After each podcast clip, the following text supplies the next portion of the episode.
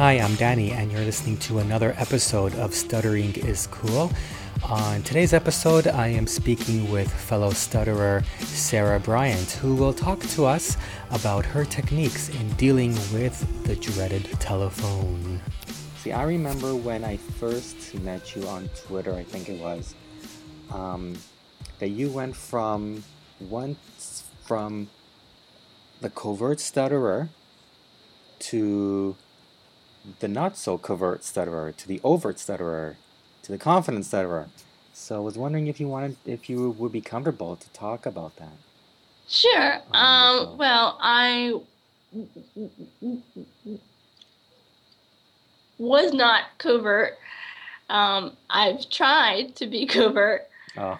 um, I guess for I guess what I tried to avoid was the times that I knew that I would really, really struggle a lot. I couldn't avoid stuttering all together and appear to be fluent. So I guess what I what what I did more often than not was I just didn't talk.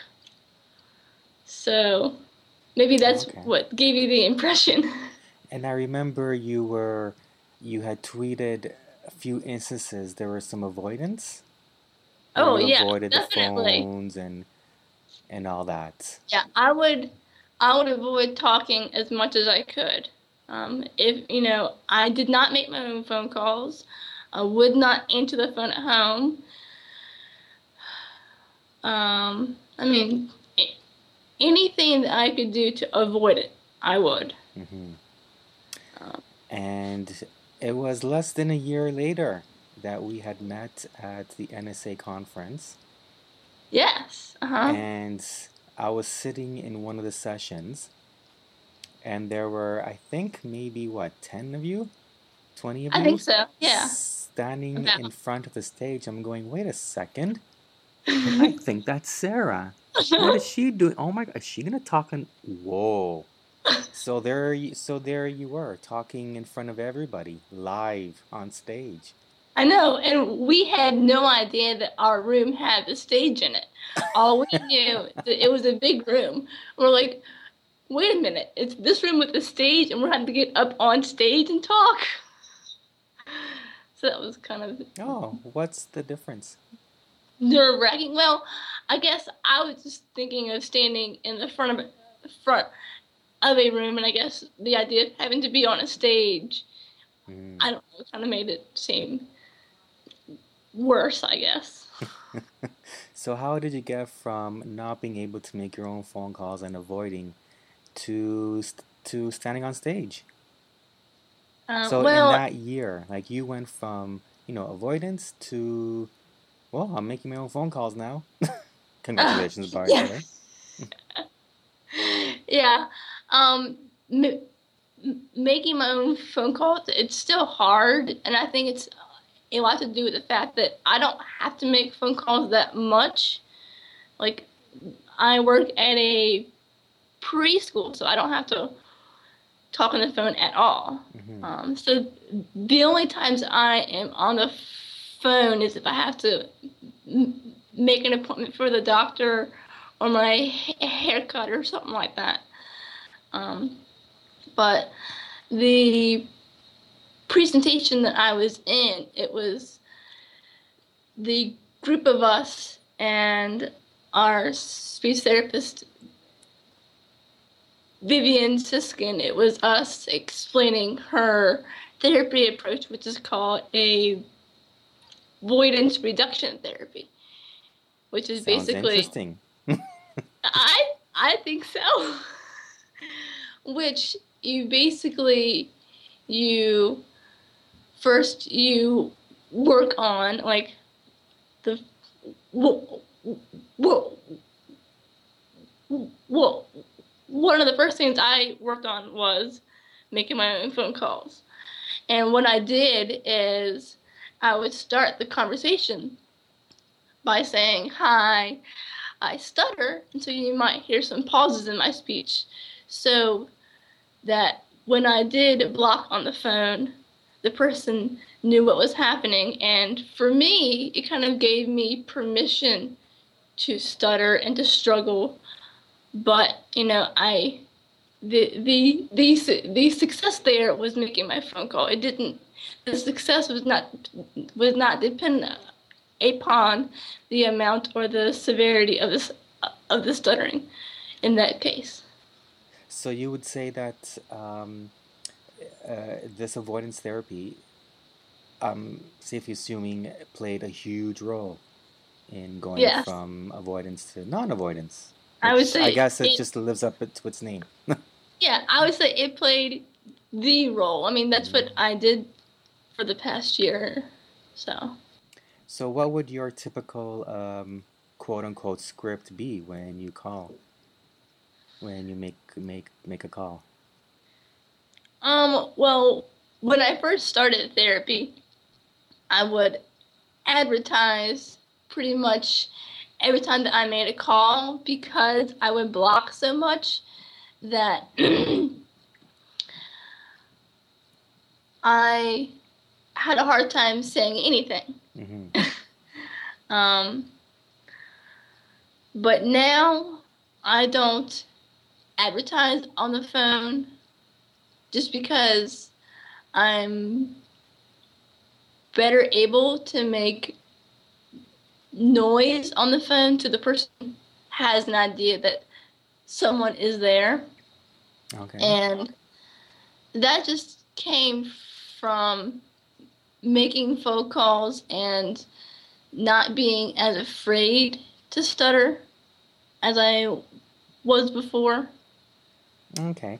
So I'm getting the impression that you, that you have a hard like after the person says, you know, hello so and so you've reached I don't know barbershop um, or I guess in your case hairstyling salon um, Cindy speaking and then you would have a hard time uh, beginning your sentence and that yes. would be the um, what's that word I'm looking for well uh, for lack of a better word uh, the clue to them that there is someone there and they're having a hard right. time trying to right. so, okay. So then I am trying to say something, and then of course you get the uh, other person on the line saying, hello, hello, and I'm still trying to get my word out. So. And then? And then they hang up. and then? and then, um, I don't. Well, I I I I take it back. When it first happened, it was kind of hard because mm-hmm. there was a moment that I could have either stayed in my block and try to get that word out, or I could have substituted a word and said, you know, oh wait, I'm still here, so they wouldn't hang up. Mm-hmm. Um, but when I made that phone call, part of my assignment was to not substitute. You know, to say exactly what I want to say. Uh-huh. And if the person hangs up, then they hang up. Yeah. And then you just call back. Okay, and then do you advertise? Because I'm a bit confused here. Because because first you said you were you would advertise on the phone, and then you said now you don't. So, um, I'm trying to see. Well, trying to see like the, how you would advertise. The, the main reason why I did it at first ah. was to give myself permission to stutter. Oh, okay. Because I was, I guess, so afraid of it mm-hmm. that if I didn't do that at first, then I wouldn't make the phone call. Oh, okay. Does that make sense? I see. Yeah. Yeah, so, I, re- I, I remember taking a very long time just to phone. Yes. to ask uh-huh. for information, you know, your stomach would hurt and all that. Yeah. Yeah. Right. So I can totally, totally relate. Yeah. yeah. So yeah, now and you, then, oh, go ahead. Go ahead. Yeah. So now when I make a phone call, I don't have as much sh- struggle, and I'm able to make m- more. Noise on the f- phone. So I think it's easier for the person to understand, even if I'm, you know, technically I'm stuttering more, mm-hmm. but I'm stuttering without the, I, I, I don't have the amount of struggle like I did before. You know, it's either you have noise and they know you're there, or you have no noise at all and they don't think you're there. Why do you think you are now st- um, struggling less on the phone? Like, what would you attribute that to? To um, making phone calls, and the phone calls would be strictly speech assignments. For example, I might sit down and make three or four phone calls to a hotel, and I would just call and say, know, I'm just calling to see if Sarah Br- Bryant has checked in yet. And they'd go on their computer and, you know, see if I'm there. And they'd come back to the phone and say, you know, oh, oh no, she hasn't checked in yet. And then I'd say something like, okay, thank you for your help.